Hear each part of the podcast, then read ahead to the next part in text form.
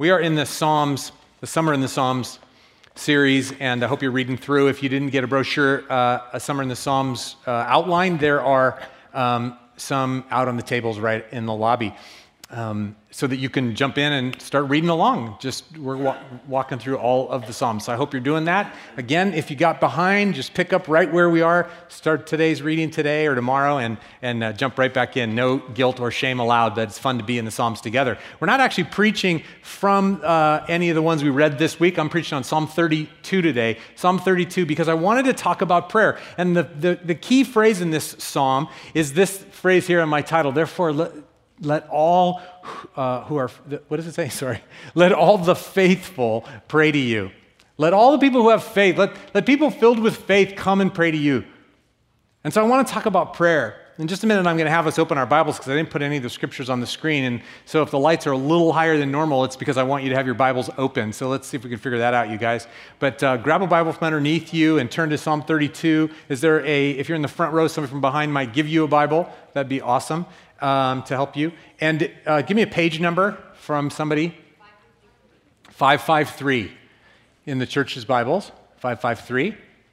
Uh, by the way, I gave an, uh, somebody one of those Bibles last week. They said, uh, Do you have a Bible that we can take home? And I said, Yes, we have like 300 of them. So if you don't have a Bible, take that one with you for sure. So, Psalm 32 Therefore, let all the faithful pray to you. I want to talk about prayer. I don't know how you feel when people bring up prayer, because here's the deal. If you, uh, are, somebody has question marks, you're looking at me. Psalm 32, page 553. Okay? You got it? Okay. Um, I don't know how you feel when we talk about prayer because here's what most people do. Most people cringe and go, Don't make me talk about my prayer life because if you are feeling like I probably don't pray the way that I should pray, and I'm not really sure how I should pray, but I'm pretty sure because I've heard stories of people who actually pray, and I've heard pastors who we pay to pray up front pray, like, I don't think I'm doing it right. Like, if that's something that you feel on some level, you're in the 99th percentile. And so I want to talk about prayer, and I kind of want to even do maybe a little prayer 101. And so uh, I hope the Lord honors that and doesn't end up striking me uh, with lightning because I've oversimplified it. But let's talk about prayer, the beginning, the center of it, and what it leads to. You know, when we hear prayer stories, they're super fun and inspiring and sometimes a little guilt producing, but but actually, they should be inspiring from the standpoint that every time we get sort of a prayer story or hear somebody share, you realize it's total, they're totally different. And so the first thing you're going to notice is that you're never going to be able to figure out the science of prayer, which should be encouraging because you're not doing it very scientifically if you're in the majority. And so we just, we're going to, like, listen, like, my mother in law is one of those prayer warriors. So she turned 90 this year. I've had her up here. I think she was up here, I think she was in church on her 89th birthday. I had her up front with us. She's the sweetest thing in the whole world. I actually attribute my still being alive to her from the standpoint that she's known me since I was 16 years old and began to pray because I was I was abnormally and exponentially stupid at that point in my life. And so she was like, "Oh no, he's connected to my daughter." And so she began to pray. Turns out, from the time she became a Christian when she was 40, she was praying for her four kids' spouses even before she knew them, right? And then when she knew me, she upped, upped her game quite a bit.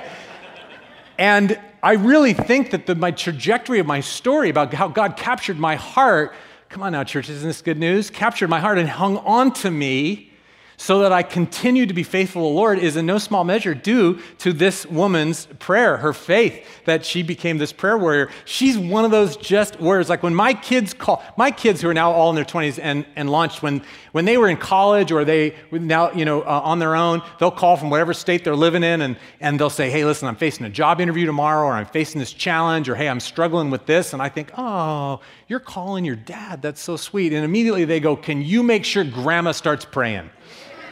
Like, that's where it goes. Like, let's get grandma on it because she's so faithful and uh, so full of faith. She's just a prayer. When she had her knees replaced in her 80s, she worked out like crazy to get back in shape.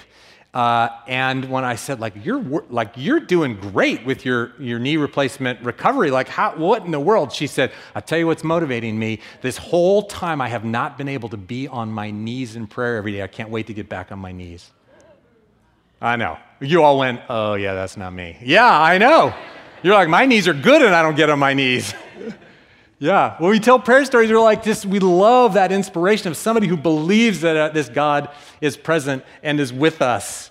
And, uh, and so uh, her daughter, uh, my wife, Linda, I mean, you kind of know Linda's heart from, from leading worship. And I mean, she's, she, she believes in this God. And, and so she prays. The other, we had a, uh, a week ago, Friday, we had a little dinner party. We had 10 people over, coming over to our house. And uh, we were kind of getting ready late in the afternoon. And I look out through the, the kitchen window. I'm outside, inside. She's outside. And I look, and Linda's outside talking to herself in the backyard. And I'm like, is she talking to herself? Like, oh no, we went over the edge, you know? I mean, it's something happened here. And so I go, are you out there talking to yourself? It never occurred to me because I'm so unspiritual what was going on. She was praying.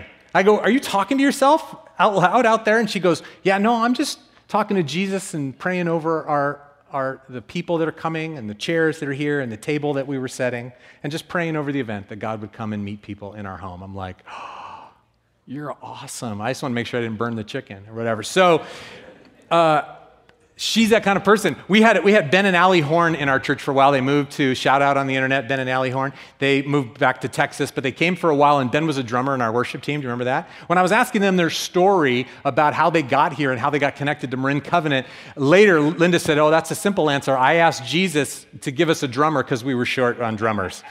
So that's why Ben and Allie got moved to Marin Covenant because God, Jesus, uh, Linda told Jesus we needed a drummer. So she believes, she's like, well, that's what I asked him for, that God would send us a drummer. I just love these stories of people connecting to God.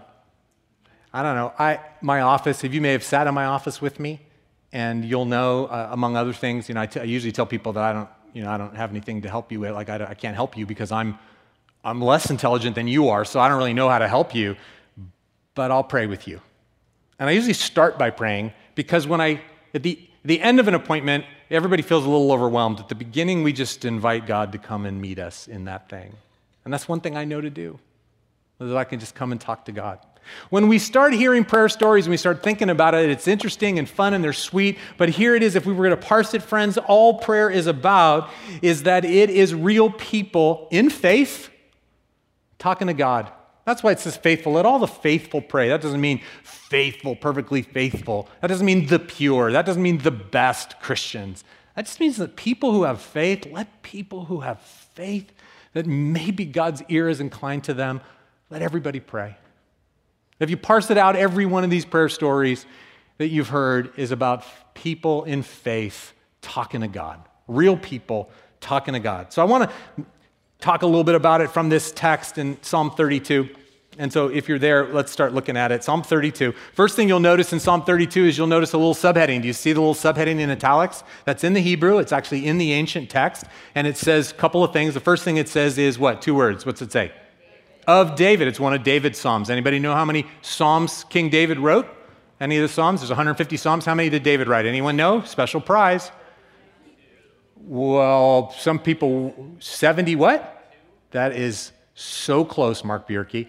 73, and then there are two additional ones that the New Testament refers to and says, you know, David wrote this, but it doesn't say it in our Psalm, so it's maybe 75. So half, half of those. And, uh, and some people believe that some of them were attributed to David after his lifetime, and we can't sort all of that out. But uh, but David wrote a bunch of them, or ha- allegedly wrote a bunch of them. And so this is a psalm of King David. What's fun about that is that, and we're not going to get into any more of that on this particular sermon, but you know a lot about David's life from the scriptures. And so often it'll connect it to a specific time, circumstance in David's story that you read about in the other books. And you can see, oh, I get why he's praying that. That's cool. Then the other subheading says something else. What does it say? A maskil a maskil. Who knows what a maskil is? Exactly. No one knows. No one knows. It's an obscure Hebrew word and nobody knows the meaning of it. It's, oh, I cannot believe it. Wendy Shapiro nailing it. How do you know? Do you know Hebrew, Wendy? Because I've met, because I've met you. Uh, I will usually remember new people's names for a week or two, and then you will all testify. How many can testify? I'll be like, tell me your name again for like 10 years, okay? So, Wendy, that's coming. It, it, it say it in Hebrew. Say it in Hebrew. Maskil. It probably means the root of it we know is, uh, I mean, the, the root, what we think is the root of it means insight. It means understanding. It means instruction. And there are 13 of these Psalms that say they're a maskil, and they think that these are the Psalms that, the, that those who put this Psalm book together over the years said, listen, these 13 are going to give you some teaching, so listen up. There's a whole bunch of other reasons for Psalms. There are expressions, laments, there's prayers, there's praises, but these 13, they're like, I'm going to teach you something, listen. Isn't that cool? So this is of David, listen up, because it's going to teach you some stuff. There's instruction here. It's like I planted you right there in the third row, Wendy. I love that. And so it's a mascot. So we're going to learn something about prayer. And here's what the first thing we're going to learn about prayer by the first five verses that we're going to look at is this the beginning of prayer, the start of prayer, that it starts with humility and confession.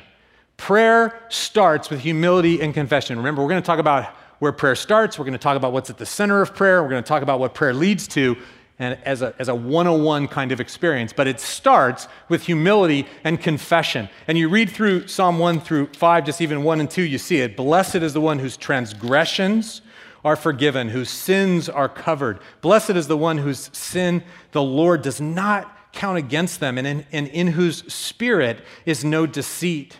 Just even in the first couple verses, you see this idea of the sinfulness there. And he goes on to say that when I prayed or when I uh, didn't confess, when I kept silent, my bones wasted away through them, and they were groaning all day long. For day and night his hand was heavy upon me. My strength was sapped as in the heat of summer. But then, verse 5, I acknowledged my sin to you and did not cover up my iniquity. I said, I will confess my transgressions to the Lord, and you forgave my sin. And so we see that there's this starting of confession, but not just confession, right? There's confession, but then there's forgiveness in the text. The, Psalm, David does this incredible job of using these verbs. If you look at verse 1 and 2, there's actually three different verbs, or three different expressions, words for sin in there. And, uh, and look at uh, the first one says what in verse 1? What's the word? Transgressions. The second one is sins. The third one looks like sin again in verse 3, but it's actually just because we don't really have a word for iniquities very well. Like we don't use the word iniquity very much. It's the word iniquity, it's a different Hebrew word. So there's three Hebrew words there, and they all have different meanings. Like the transgressions word means that's the unfaithfulness or rebellion against God. Unfaithfulness, like God, you, like, I'm your person, but I'm going to be unfaithful to that. Boy, doesn't that resonate a little bit? Like, there's stuff in our life where we're like, I know I'm your man, but not right now. I'm going to, I'm going to kind of rebel against that. I know this is the right thing to do, but I don't want to do it. So I'm going to rebel against God's plan. The sin word is really the sin that just says that we're off of, we're missing God's mark. We're missing, and it could be on accident, it could be a sin of omission or commission, but we're missing. Here's God's perfect plan, and I'm, I'm missing it. And then the, the, the, the second sin in verse 2 is also the word iniquity, and, and that, that word is about an intention to do wrong. It's about a crooked act. It's about saying, okay, listen, this is something I want. It kind of comes out of lust and passion to like, I'm going to do this wrong thing, and I'm gonna, just going to do it. So there's this just kind of, whoa, there's these three things. But do you see how all three of those words are matched with three other assurances of God's meeting us in it, right? So transgressions are what in verse 1? Forgiven. Transgressions are forgiven. And then there's a different Hebrew verb. Sins are what? Covered. And then and then and then the second one, the, the iniquities the Lord what in verse 2? Does not count against us. All of those have different meanings. Forgiven means literally to be carried away. My transgressions, my rebellion, the truth of my rebellion and unfaithfulness to God is carried away from me and gone. It's removed from me. That's what forgiven means, literally carried away, removed. And, and, and, it's, and the, the sins are covered. Yeah, they're concealed. There's this atonement, so there's no need for it to be brought up anymore. And then the other one is about that the sins aren't counted against. It's just what it, what it sounds like that there's justification, that there's nothing left in the ledger, there's nothing held against me. And so you have the psalmist being crystal clear that this is not just about prayer starting with you're a weasel and a worm. This is prayer starting with you're broken in all kinds of ways on accident, on purpose, from your parents, from your, the circumstances, from your DNA, from your lust, from your heart, your mind, your body. Like you're, you're broken in all kind of ways, and there is a grace of God that meets every last one of them, right? It's, he goes, oh, it's, so it's not about you're a worm, it's about you're forgiven.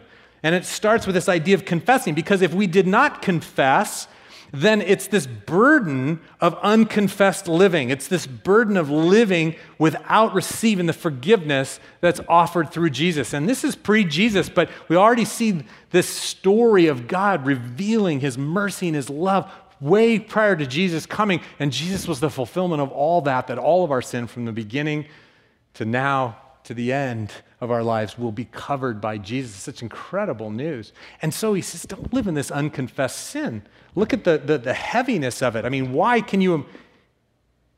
We've all had the experience of living wrongly, living in our sin, not confessing it, not receiving the forgiveness, the covering, the grace, the freedom, the removal of our shame, not, not experiencing any of it. We've lived in it, right? And you know how heavy that feels. Like I am not living right. Ugh. He goes, but then? He goes, so that was like, was like being out in the sun on a hot day. It was like my bones ached. I was so overwhelmed with my shame and my guilt. And I, that is a human experience we've all had. He goes, but then I turned to God and confessed that stuff and received this good news, and God forgave my sin. The end of verse 5. And you forgave the guilt of my sin. I love it. In fact, in verse 5, you know, there's three more verbs there about confession. What's the first one? Then I what? Acknowledged my sin, and then I did not what? Cover up my iniquity, and then I will confess. Those are three different meanings acknowledging, bringing it out into the light, not covering up like that's a contrast to how God will cover up our sin. It was like, I'll be honest about who I am. And then this idea of, um, what's the last one? That you uh, confess. The confess means I will admit it, I will bring it out and say it out loud. I'll say it out loud. That's the beginning of prayer. Here's a tip in prayer. As you think about cultivating your prayer life, here's a tip about prayer from this first point. It is not about you starting by self flagellating and wallowing in your brokenness. It is about you starting in confession that you're all kind of messed up. And the good news of Jesus is that he has met you in that place and cast your sin as far as the east is from the west and remembers it no more. That's where we start our prayer time. Why? Why would we start our prayer like that? Because it puts us in that place to hunger and thirst in gratitude for the good news of who God is. It puts us in that place of not thinking that somehow we get to solve our problems, climb out of our hole, fix our sin, get perfect. We, if we start prayer that way, we're on the wrong foot to begin with. It's starting prayer by going, what is Jesus' last words on the cross? It is finished. And so we worship God. And if you get in touch with that, you could be one of those people who, at the beginning of your prayer time, can't even get past rejoicing and worshiping God, for He's so good and has been so faithful and has covered your sin and thrown it away and forgiven you, and all those verbs that we just saw. That's the point of the whole thing. Ben did a great sermon on confession from Psalm 51 two or three Sundays ago. If you haven't heard it, you got to go listen to it. We probably don't need to say and spend any more time on this idea of confession, except that it's the beginning of prayer. It's where it starts because it puts us in touch with who God is and what the nature of this transactional relationship is that He has come and met us in our worst. See it? All right. So that's the beginning of prayer. So starts with humility and confession. But the center of prayer is connecting with a present God, connecting with a God who is present. Was I supposed to read that other verse? Yeah, no, no, we'll skip it. Okay. Um, connecting with a present God. So back to verse 5. So then I acknowledge my sin to you. I did not cover it up. I confessed it. Three ways of saying I'm living in confession humility. Confessed my transgressions to the Lord, and you forgave the guilt of my sin. Then, verse 6 Therefore, let all the faithful pray to you. Therefore, based on this foundation that it starts with humility and confession, and based on the good news that Jesus has taken care of all that and brought us, restored our relationship with God, He's restored us to God. That's what confession does, right? We've been living in sin, we've turned our back on God. That's what living in sin does. When we give into our sin, we turn away from God, right? Confession restores us to God. So then verse 6 says, Therefore, let all these people who have faith in that idea, let all the faithful people pray. You get to pray. The center of prayer is connecting with this God who is now present with us because of what Jesus has done. That's why I said at the beginning, you parse it all. Every one of these prayer stories is about real people who have some faith and they're talking to God, they're connecting to God. And so there's this very real presence of God in our lives because we have been restored to Him and we've started by acknowledging that restoration. So, this little phrase is so funny. It says, Therefore, let all the faithful pray to you. So, pray. This is good news. God's forgiven it all. That's good news. So, let the faithful pray while he may be found. Do you see that in the text? It's actually a really odd Hebrew phrase. Uh, Wendy, you can study it, and I'll expect a full report in the morning. But in the Hebrew, it, it literally means while the time is good. It's almost like we would say when the getting's good, like get, like get it while the getting's good.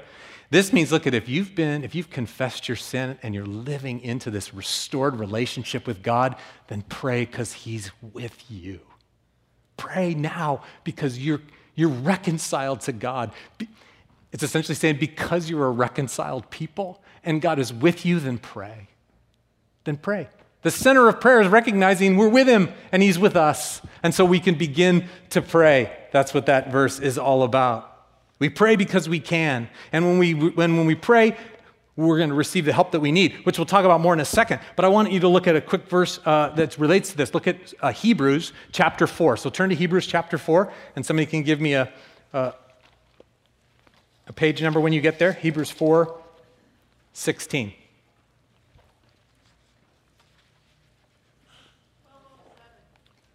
Hebrews 12, uh, Hebrews 4 is in 1207. Is that what you got?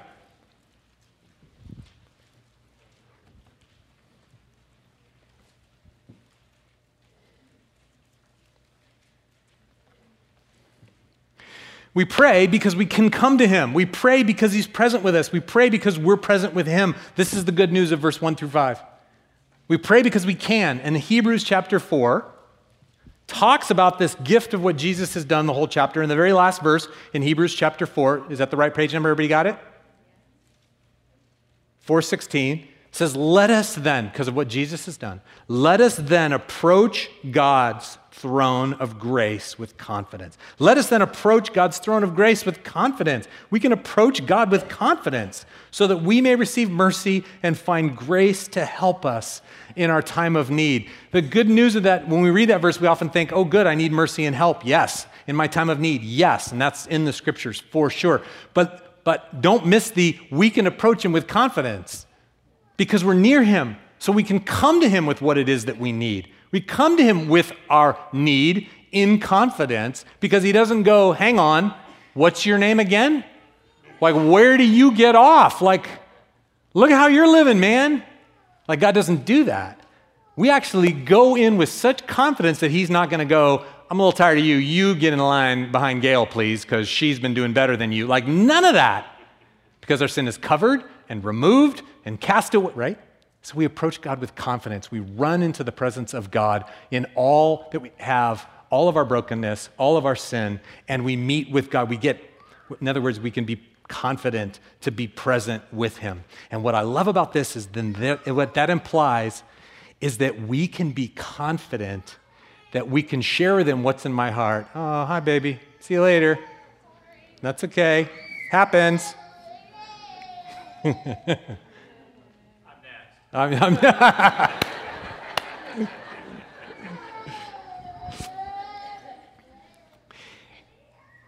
Not only can we be confident to enter his presence, listen, we can be confident to bring to him whatever on our heart.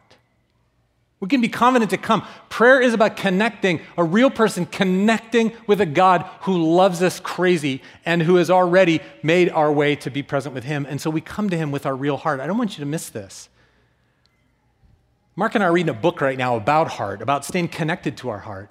That God has given us a new heart, and He's put His Spirit in our heart. And so when we say pr- the center of prayer is connecting with a present God, it's what's in your heart connecting with that present God. I don't know if you grew up in a tradition where when people prayed, they all of a sudden used a different language. They used, like, not I mean cross culturally, I mean like 15th century King James language. Did you grow up in a place where your grandma or great grandma would pray thou and thy and all that kind of stuff? Like, how come all of a sudden they're, stuck in a, they're speaking a different language when they're praying? Like, this, this scripture is teaching the opposite of that. Let all the faithful now come to him and pray. Let us come and bring all that we are because He's seen it all, He's accepted it all, and let's bring what's on our hearts to Him. We are often afraid to talk to Him about what's in our hearts because we think that actually the real us should sort of stay hidden and the super spiritual us with super spiritual language will come out. It's why most of us don't feel good about our prayer lives because we're not sure what to pray, because we feel like there should be some standard of prayer. There should be a prayer book that we should pray exactly the way the pastor prays, or we should, like, we don't really know what to do. You guys, the center of prayer is real people connecting with a very present God. And so we come to God, if the Psalms teach us anything, we come to God with everything that's in us and we bring our heart to Him. I love that. I just think that's the sweetest thing of a good father who goes, Come tell me what it is that you need. Come tell me what it is that you're feeling. You know, this Jesus was famous, infamous, even in his time and in our time for telling people. There's a, there's a story in, in Luke chapter 18 where, where a, a blind man sitting on the side of the road and he cries out, Jesus, have mercy on me. And everybody told him, Be quiet. You're making a fool of yourself. Don't, don't speak. But he cried out all the more, No, Jesus, have mercy on me. He had no decorum, religious decorum to the rabbi. And he was making a fool out of himself. And so Jesus called him and he came up and he came to the man and Jesus looked at him. I think the text is up there. Look what he says, Jesus, verse 42. Jesus asked him, read it with me, What do you want me to do for you? What?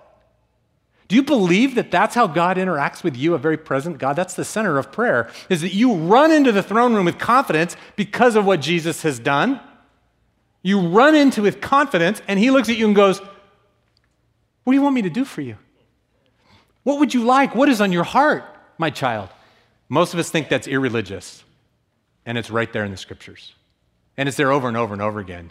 Jesus always asks people, What do you want? What do you need? Most of us don't want to do that because we're afraid that something funky is going to come out. We're going to be like, ah, I just need a new car. Oh, that felt unspiritual and selfish. Listen, He's our good Father, and you're broken, and both of you know it. If you need a new car, He's going to help you get one. If you don't need a new car, He's going to help change that desire, and you're going to be fine. And he's not like, don't come to me with that craziness. Right? He's like, I know, your car sucks. and he may say, and I've been trying to talk to you for six years about going back to school. Are you ready to listen? Or what? Everybody's story is different, right? Or he may go, I got so many fish to fry, buy whatever car you want, I don't care. But we come to Him with our heart and we trust that He accepts it.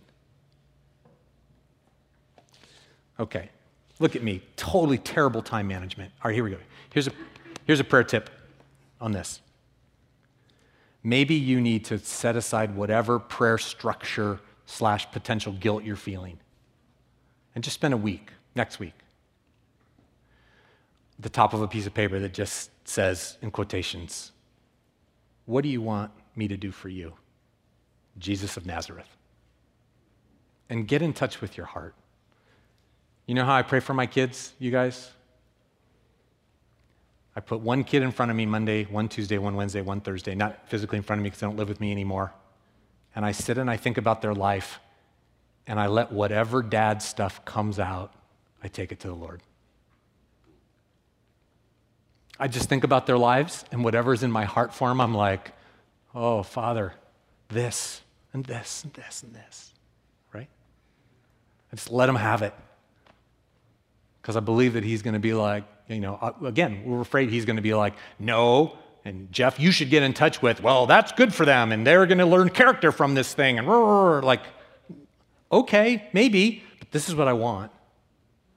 And I really believe that prayer is about us coming, bringing all that's in our heart to the Lord, and He either gives it to us because He put it there, or He changes our longings. And then He gives us that. And so it's a win win. Let's not overthink it. Spend a week. What do you want me to do for you? And get in touch with what's really in our hearts rather than what's in your religious heart. Okay? All right. I'm just going to mention these and I'm going to, and I'm going to bail on, on these points. But so that's this, this is the beginning is, is humility and confession because it puts us in the place of understanding what Jesus has done and it connects us to God. And then the second one is that it centers on connecting with that God who is present in our daily lives. And so the result of that, if he's present with us, is that prayer results in help and deliverance and put the other one up there too, as well as instruction and learning. And we don't have time to parse this. There's so much more in this text, just not even these points that I have. There's more that I just had to quit when I got to the end of verse 8. But, but there, prayer then results in help and deliverance. And when you look at there in the scriptures, it says, Surely the rising of the mighty waters will not reach them. You're my hiding place. You will protect me from trouble and surround me with songs of deliverance. The, the, the, the, scripture says when the faithful come to God and pray, then He's going to take care of us, that He's going to deliver us, so much so that songs of deliverance will surround us. And I know that is a very difficult thing for some of you to hear because you're longing for deliverance and the mighty waters have risen to this place and you haven't yet seen it. And I know that's a difficult spot. But I'm telling you, the promise of Scripture is that when we come to Christ in humility and confession, He restores us to God. God is present. We share with Him our heart, and He promises He will help us and He will deliver us. If you're not delivered yet, then the story's not over. And He will deliver you through it. That doesn't mean He'll deliver it exactly how you want it. That's not what good fathers do. He will deliver you through it. The promise is there. If there's any other verse that you need to memorize in the New Testament, it's this, and I will give you American dollars as a prize next week if you memorize this verse. Would come up to me. I'll just give you all the money in my pocket. Here it is. 1 Corinthians 10:13. It says, "No trial, no testing has come upon you, has overcome you, except that which is common to all people." But God is faithful. Listen, he will not let you be tested beyond what you can bear. And then it says, and if you are tested, He will provide a way out, listen, so you can stand up under it. He doesn't promise he'll remove every, every challenge. He doesn't promise that everything you want will be taken away, but what he promises is that there will be a song of deliverance at the end. You will get through it, he promises, with him. And so we come to God and expect that at the end there'll be songs of deliverance. By the way, on Wednesday, at our uh, next Wednesday, when the um, weekly devotional hits the website, I'm listing all of our staff's worship songs of deliverance, the ones that we think speak our song of thankfulness to God for how He's come through for us over and over again. So it'll be a sweet worship resource for you. Get on the website and get that, or sign up for the subscription to our weekly um, uh, devotional. And then, not only will there be help and deliverance, but there'll be instruction and leading. Oh, I can't. I know I'm late. I got to say this. We'll be surrounded, it says, by songs of deliverance. We'll be surrounded by songs of deliverance. It may not be your song of deliverance of that thing because you're not yet delivered, right? but you'll have songs of deliverance of what he's done in the past. Don't forget those things. We're so consumed by what God's not yet done that we often miss and forget to remember what he has done. Keep singing those songs of deliverance because that will give you the hope and the heart and the sustaining power for the song of deliverance that's coming, for the deliverance that's coming. Plus, hang around God's people because their songs of deliverance will encourage you. If you've experienced deliverance, if you've experienced freedom, if you've experienced God meeting you Proclaim it from the mountaintop, even if your friend is struggling because they need the faith that God's still showing up because they haven't seen him in a while. You hear me? Oh, and by the way, I think God's singing songs of deliverance. He's surrounding you with his own song of deliverance because he knows the end of the story. He knows the end of the story and he's sing, he delights in you, Zephaniah 3. He delights in you and sings over you with songs. So he's already singing the, about the deliverance. So you're going to be surrounded by deliverance is a thing we get from prayer, help and deliverance. Okay. And last thing, well, instruction and leading. And you go read through this deal. It, it's, it's so great. Look at verse uh, 8. I will instruct, there's three more words here. Does the three thing again.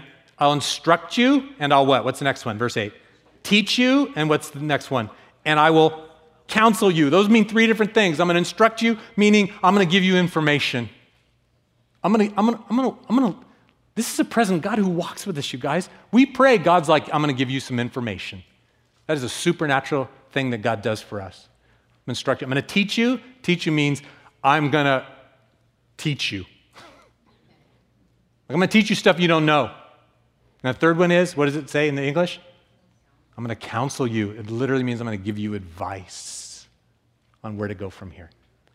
Do you believe that God, in your prayer, the beginning of prayer is confession, humility, the center of prayer is connecting with the very present God, and the result is that He will help you and deliver you, but He will also lead you in your life, give you direction. That is good news. Do you believe that that's true and that still happens? Do you position yourself looking for God to come and meet you? Speak to you, lead you. Here's a dumb, here's a dumb illustration, but it's fun. I'm going to set us up for a moment of prayer too. Here's a dumb illustration, but it's fun. With your permission, Christina, can I share it? Okay. So yesterday, uh, yesterday morning, I didn't feel like going on my bike ride. I had a schedule to, I'm planning on with some guys were riding the, uh, the Marin Century, and I had a training ride scheduled. Didn't want to do it, didn't feel like doing it. I didn't know if I wanted to do it, whatever. I actually, studying the text, I'm like, I should pray about it. I should pray about it. But you see the tension already because I feel like the Lord's like, I don't care about your stupid bike ride. What are you, a child? Like, like I got so many important things to do. Have you heard about Syria? You know, like, but I asked the Lord, should I go on a bike ride? And I felt the freedom from the Lord. Like, yeah, like I felt the motivation for the first time all morning because I didn't want to do it. Like, okay, I think I'm going to do this. I think this is what, so I'm going to go on a bike ride. And as I was putting my gear on, I said to him, well, what route should I do? I'm going to go all in, God. What route should I do? Again, I pictured the Heavenly Father going, what do I care? Right? This is what, this is the problem. We don't expect that kind of leading because he's busy with other spiritual people or more important people than you. And I'm like, well, He's going to lead me. That's what the text says. I'm his servant. I want every day to matter. I want every hour to matter. I want every bike ride to matter. And so you go, so I'm like, these are the two I was thinking about. And I really, all of a sudden, one of them was like not attractive. Felt it in here in my soul, in my affect. Okay? Because the Spirit lives in me and you.